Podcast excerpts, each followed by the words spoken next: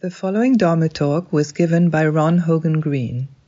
Hogen Sensei is a lay teacher in the Mountains and Rivers Order. This talk, like all of our talks, is offered free of charge. If you would like to make a donation or find out more about our various programs, visit us online at zmm.org. Thanks for listening. Good afternoon to all, near and far. Wednesday, uh, show and uh, she talked about the dragon girl, an eight year old girl, who could instantly address the suffering of her and the world and come to deep realization instantly. Night in the Fusatsu talk, Shugen Roshi, taking a more gradual path, used the liturgy of Fusatsu and skillful means to speak of how to address our suffering and be free of that using the liturgy, using the many ways of practice. So perhaps you can guess what I'm going to talk about today.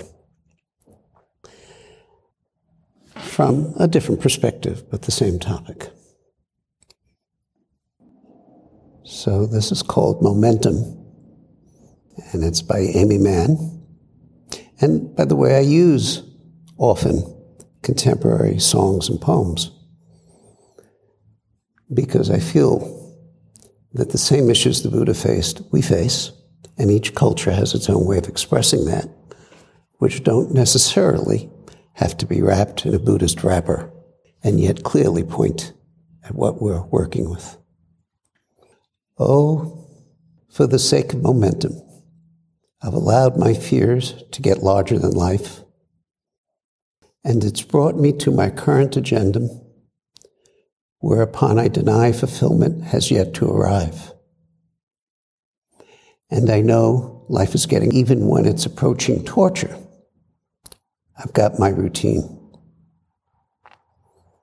Oh, for the sake of momentum, even though I agree with that stuff about seizing the day, but I hate to think of effort expended, all those minutes and days and hours I've frittered away.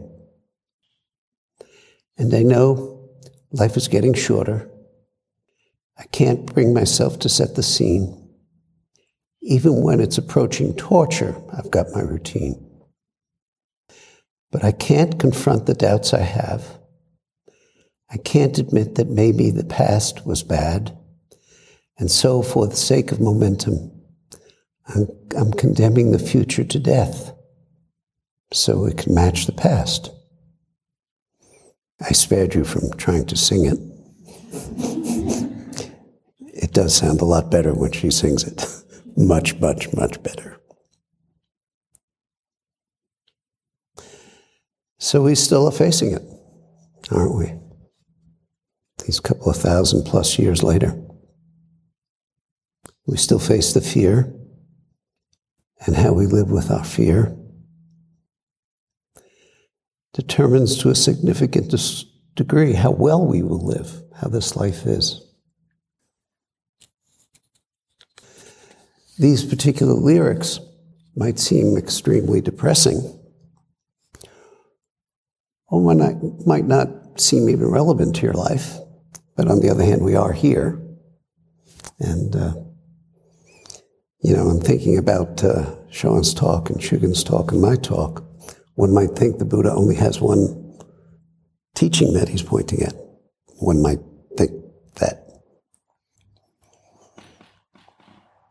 This song is about momentum, which is karma. I think it's Newton's first law, which says, in effect, things in motion in a particular direction tend to keep going in that direction unless something stops it.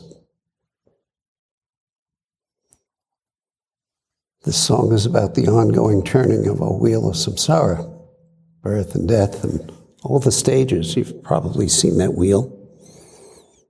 Um, it's got it all, and it ceaselessly turns.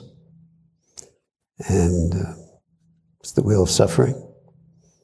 Except you might note, way up in the corner is the Buddha, outside the circle, sitting zazen, but watching carefully. What we're being offered is Dharma. Dharma. Phenomena.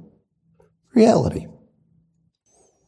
And as this path of practice, it is the teachings of reality, which turns out to be complete, whole, not caught up by the mind of suffering, or the search for a fixed ultimate satisfaction. Dharma asks of us through our practice to be real, to practice it. To practice it means, in effect, it implies it's not an accomplishment, it's something we're working with, we're practicing it. To use our practice to enter into seeing ourselves and others as we truly are and to manifest what we are seeing in our being. It asks us not to wait to some imaginary level of, of completeness, but to, to go, to do this now, right now. So, it's not at a given point in our life that the Dharma is applicable but it's the journey we take as a life with its hills and valleys, streams, rivers before us, beautiful vistas, ugly landscapes, all that we experience and ultimately live out of. To take that up as compassionate activity, which is the natural outcome of Dharma practice. To study it, to investigate it, to sit with it, to contemplate it, and to do this most personally in the midst of our zazen. To let it hover in the background as we sit zazen. And then, as we get a chance to bring it forth, to live it and to share it with others. It's a simple ask. It's not a measurement. It's not a success or failure. It's a deep, deep process, very deep. I think until we get well into this practice, quite a while, we begin to realize how deep, just how deep this practice invites us to go. It really is pretty simple, although the initial step is subtle and challenging to be carefully aware of our mind. This is your thoughts, your feelings, your concepts, your ideas, the things that we place between ourselves and the Dharma. Although that too is Dharma, but of course we anchor it and call it something to fix it. Although we may think of those thoughts and concepts and ideas as who we are, who we are, it turns out that are in our investigation of Dharma, Zazen, for example, we begin to realize that that's just a small and limited self perspective of who we are. It's not to be discarded, it's functional. We need it, but it's not even close to the whole picture. One way to understand what Dharma reality is, at least to me, I, I came across some paintings by Cezanne. Am I pronouncing that right? My French is not so good.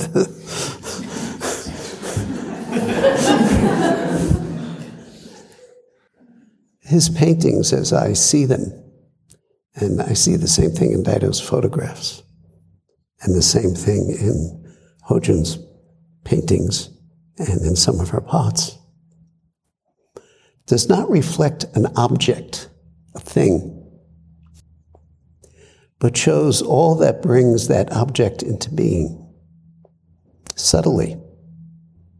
The subtle sense of emotion through color and reflection that echoes and relates to each other. That's what I see. And it strikes me that this is much closer to who we are than some idea that we might have of our compulsive self. So, how do we start? We start with what we can know. Are we aware of our feelings beneath our thoughts? Not to track them, but just an open awareness of them, no matter what your practice is. Are we aware of them? And what drives those feelings? I think so much of what drives it is fear. And where does fear live?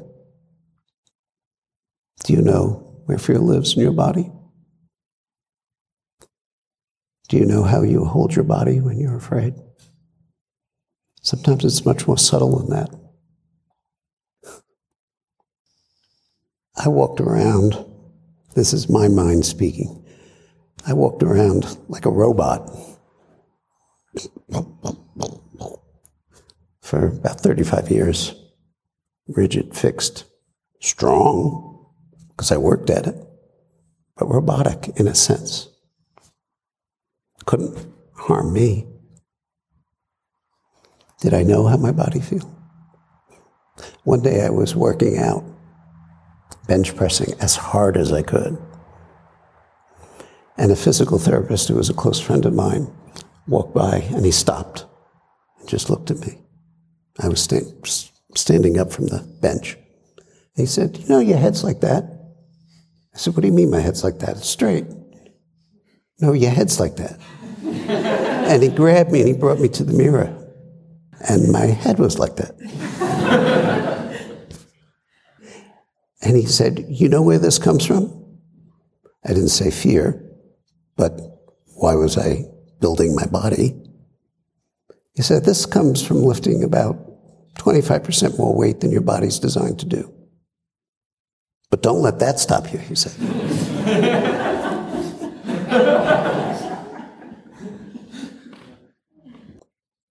Are we aware of what we feel and think? What we hold on to, hidden beneath our thoughts, hidden beneath our emotions, a sense of confident certainties that position us to be fixed. How does our fear make self secure in the dream of what we take as a solid, permanent reality? Kleshas is the name of the poisons that we cultivate, that we grow, that we inflict upon ourselves. Ignorance, and what comes out of ignorance, not understanding the way of things.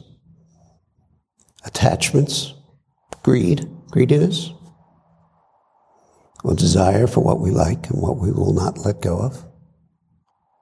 Aversion, anger, passion, aversion for what we don't like, or what prevents us from getting what we want. To me, a very interesting form of passion, aggression, is numbness. One might think numbness is not that, but I think it is. Using our fear not to feel. Kind of a reverse passion, which nevertheless is passion disguised as a lack of passion. To me, that's fascinating. That, you know, the more I look at karma in selected instances, the more I see that the fears of projection that of what's going to happen as a result of A will be B, and we don't want that. And then further down the line, the opposite of B happens. I realize I'm not expressing that very well, but that's such a consistent thing that I see. We do not know what's going to happen. So numbness is aggressive. Isn't that an interesting perspective? It's a passive aggressive. It's a passion which gives us permission to be the aggressor while feeling like we're not being aggressive. My responsibility for my problems are lifted. It's not mine. In numbness, I can de- deny responsibility for this situation. Pretty convenient. In blindness, I can deny my responsibility for this situation.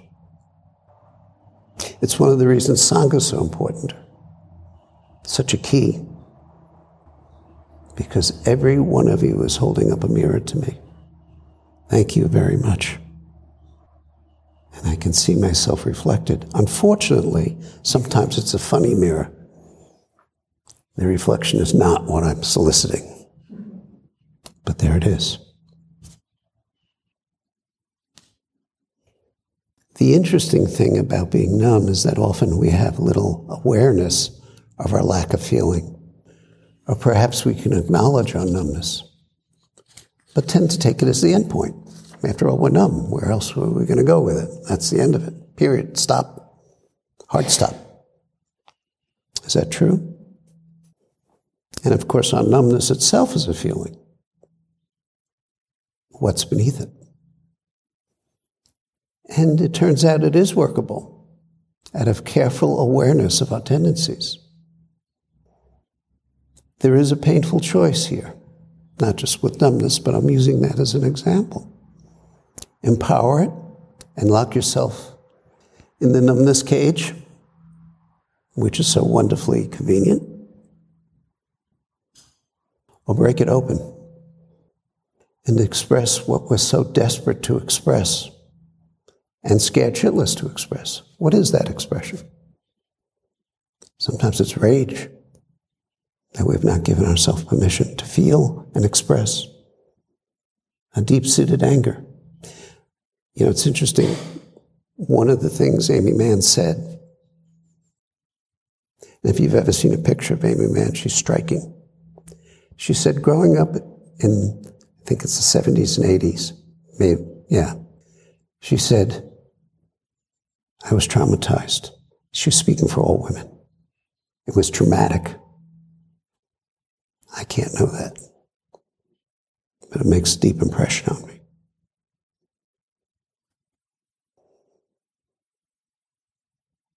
Attachment and aversion. They rest on the subtleness of fear. So when I'm speaking of fear, I'm not talking of the kind of fear, oh, there's a mountain lion up there. Uh, I mean, that's there, but that's useful. I mean, you know, it's a mountain lion. I spent a lot of my life in Colorado. There are mountain, there are mountain lions in those mountains, and I lived in the mountains. I never saw one, but I heard them. That kind of fear. It's not what I'm talking about. It's much more subtle than that. It's subtle because it's ever so present and infiltrates our body and mind in patterns that we just find it difficult to be aware of, and yet becomes exposed in our practice, becomes open in our practice, becomes available to us in our practice. It's still, fearful, right? That's what makes it so challenging. It's not like becoming aware of it it goes away, but that's the first step. Now we know what is before us. You know, I didn't understand what drove me until I was 30 years old. Why, why was I doing Zen? Why was I so committed to it? And I realized when I was 30, in the middle of a sesshin, and I've talked about this many times in many ways, that the most important event happened when I was two years old to me, when my mother died. And I have never paid the slightest bit of attention to that. I was aware of it, but no attention whatsoever. None. It didn't exist so far as I was concerned. Isn't that interesting? it was a, more than shocking. It was like there was enormous, an enormous piece of me that was missing that I had never seen. And later, much later, in an Ango, I used that investigation of her life, who she was, how she lived, how she died, where she was buried, which nobody seemed to know, as my own investigation. Talk about numbness and aversion. Talk about the subtleness and pervasiveness of fear. Talk about the blindness of it. Fear is protection. It rests on the, on the idea of a permanent self. That's what it's protecting. It's really that simple. It's protecting me against me.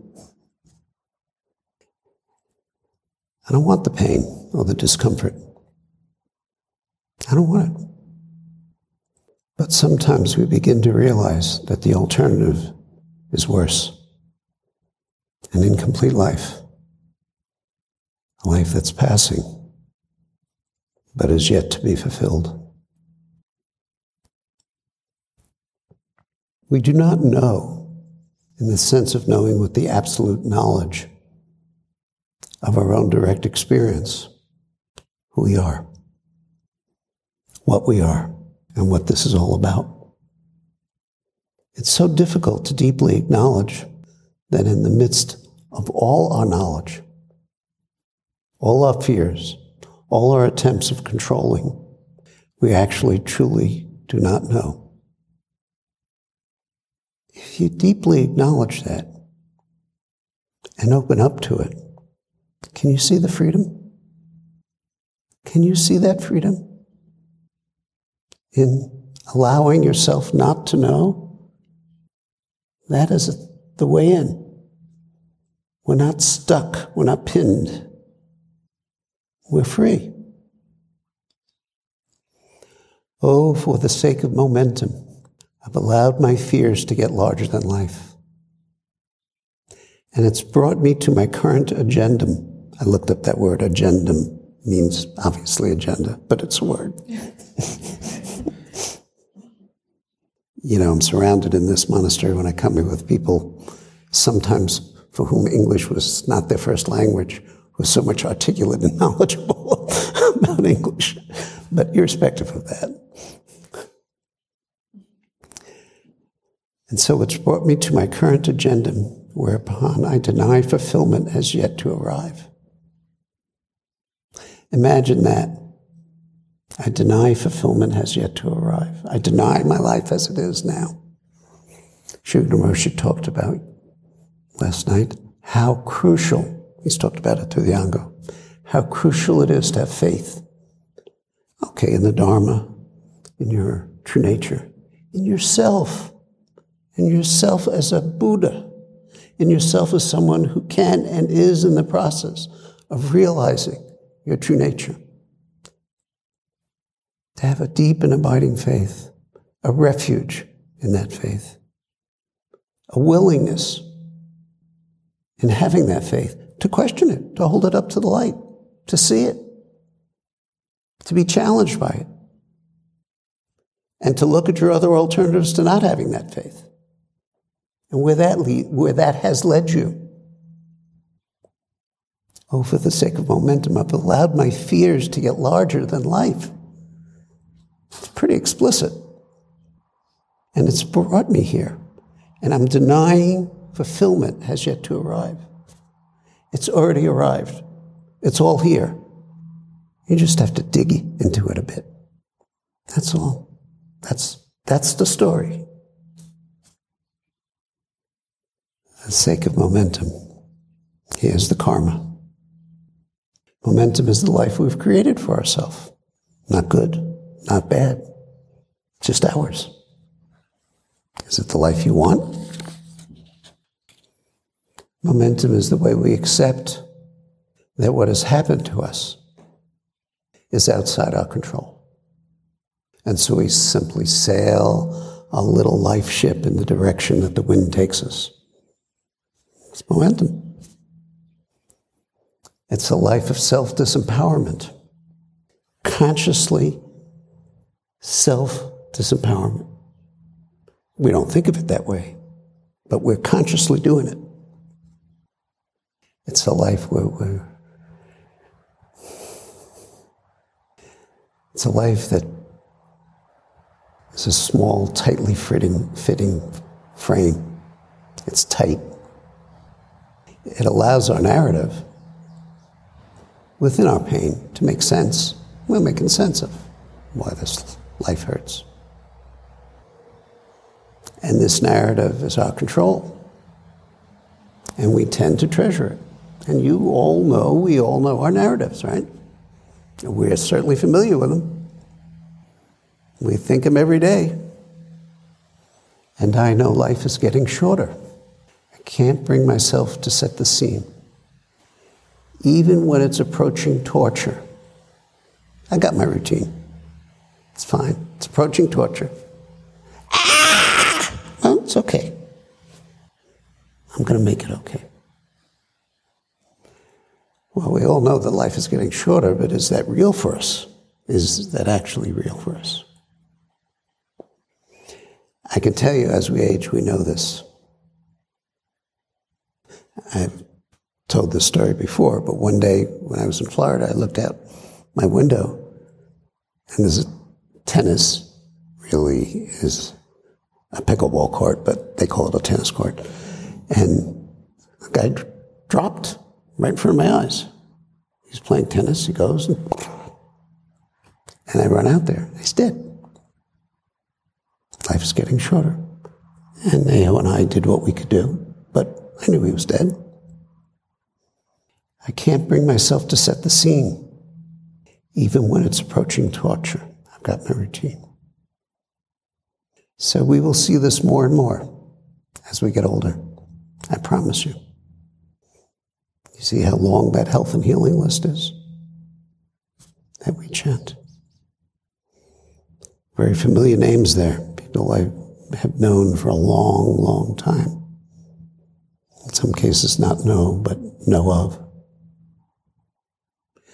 Or perhaps we can't see others very well as we age because our own well of grief is so profound, it doesn't allow any other possibilities of seeing others. I mentioned I sometimes live in Florida in this condo, and it's sobering to be in a community where nobody that I'm aware of is practicing. The concerns are pretty narrow and painful. And the move to aggression through speech and occasionally through action is almost instantaneous. It Doesn't take much. So we've got our routine that relies on the weight of routine and a sense of safety. We have routine here too, with a very different purpose. Our routines are what is familiar. And no matter how clearly we see it, uh, the approaching storm, and know the center cannot hold, we're holding on to what we know. We trust our pain. We get something from it, right? Security. It's so familiar. And we look for it to sustain ourselves. There's always a gain. We're always gaining something from this. Is it what we want? Well, that's a good question to ask. But we're gaining.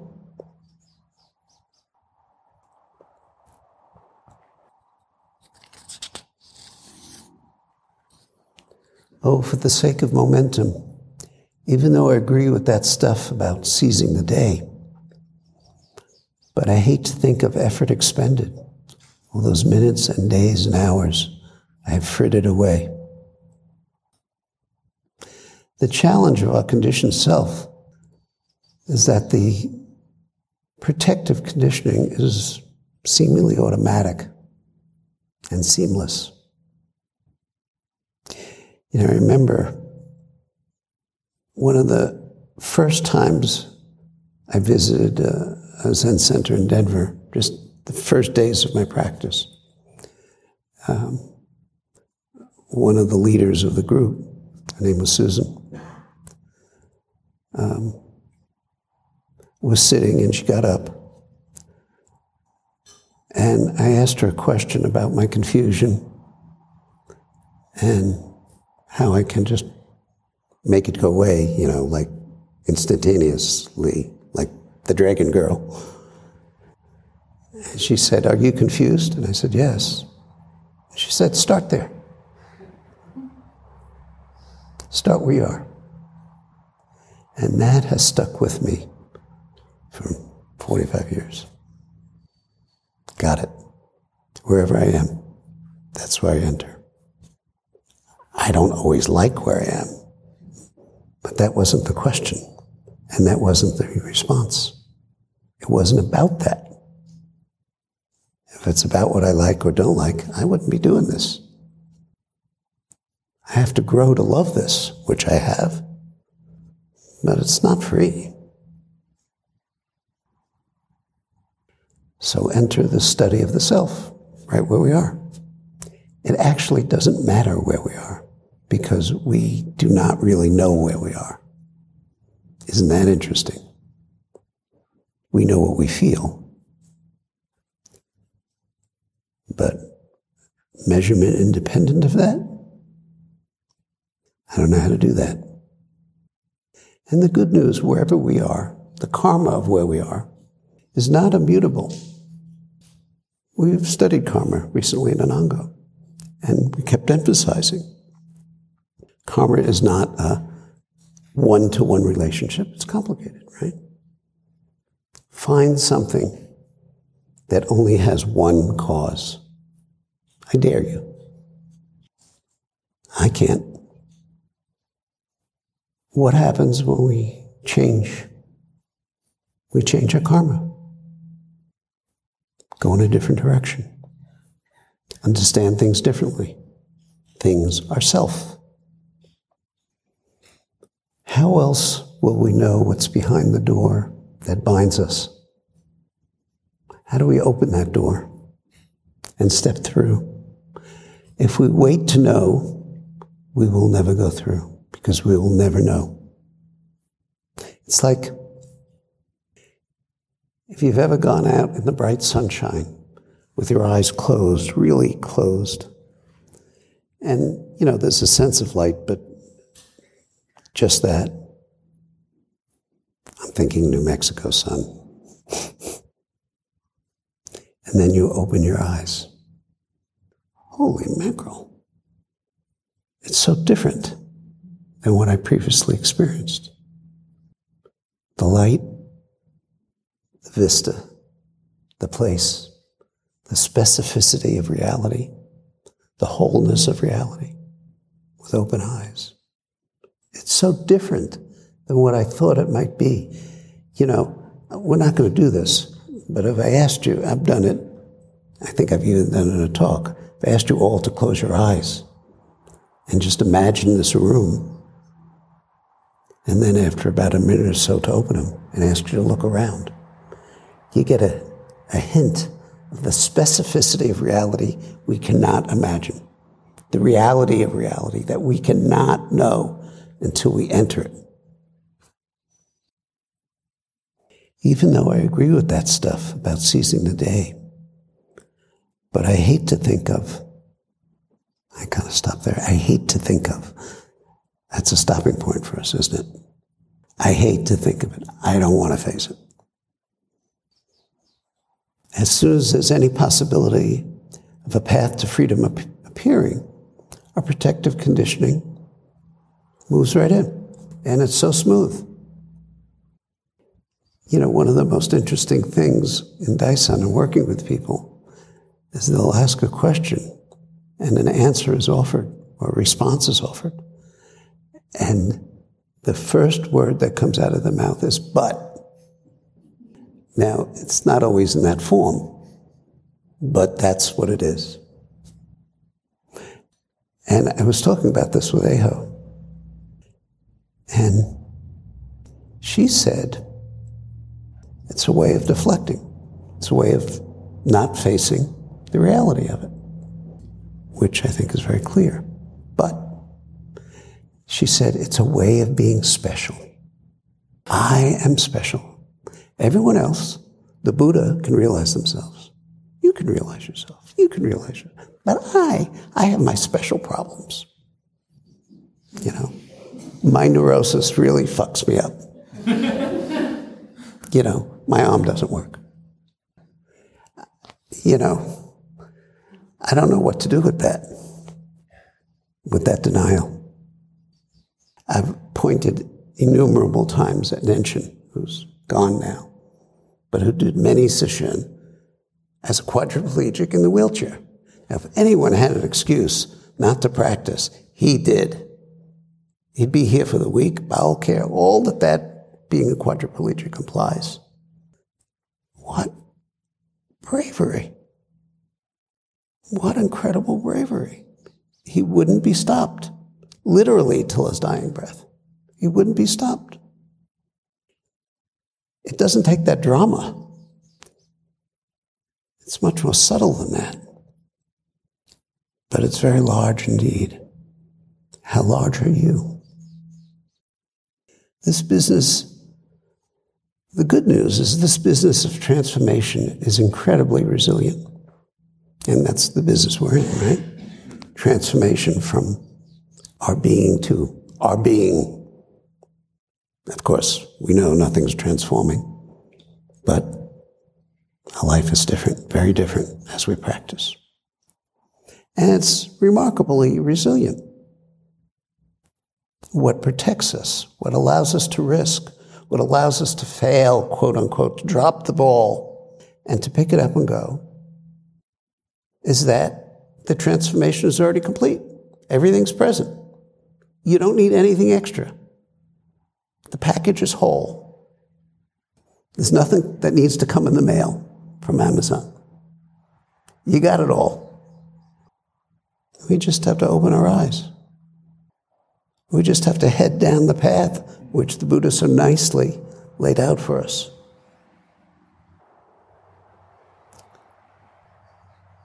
I hate to think of.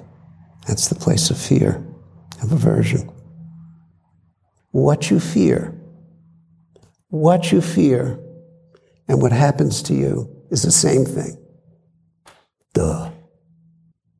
The fear creates the karma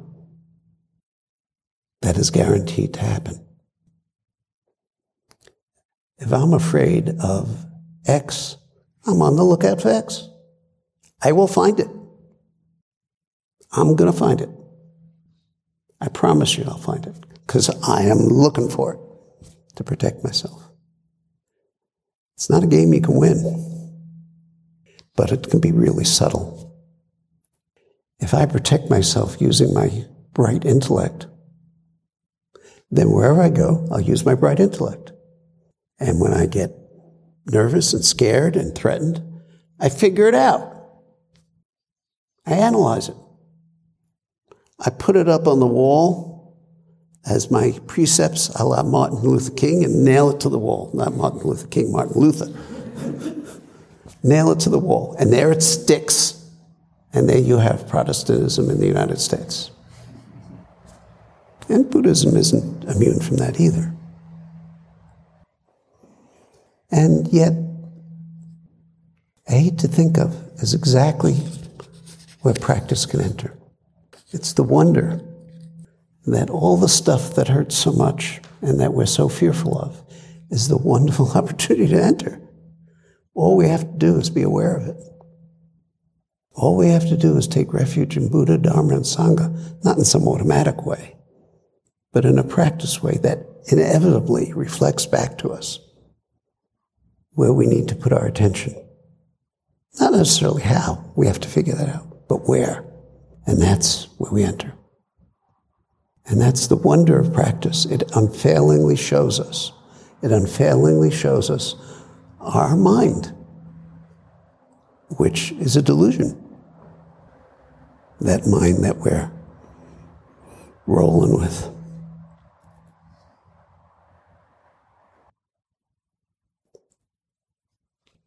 There's a related song that Aimee Mann sings that's related to this one.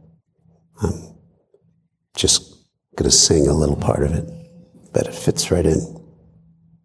It's not what you thought when you first began it.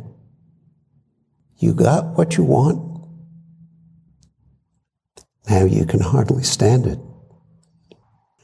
But now you know it's not going to stop. It's not going to stop. It's not going to stop till you wise up. The Buddha pointed out very clearly the path of how to wise up. He did a prostration and he offered it to us. It's wonderful news. It's truly wising up, it's true wisdom. He did point at suffering. And we need to see that as well, particularly ours. Start there. But he pointed at a path out of that suffering. The Buddha invited us to realize our inherent freedom, which is simply to stop. Stop creating the evil. Do good for ourselves and by extension to others. So stop. Just stop creating. When we stop to the degree we stop, we see clearly. Nirvana is openly shown to our eyes. It's right before us. It's present in our own life. And this creates a very different kind of karma. And God knows this world needs it. Boy, does it need it. It creates a loving and deeply kind karma, which you can manifest as your own being.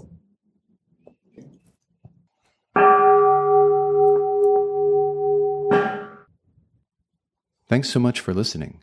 To find out more about our ongoing programs and residency opportunities, visit zmm.org.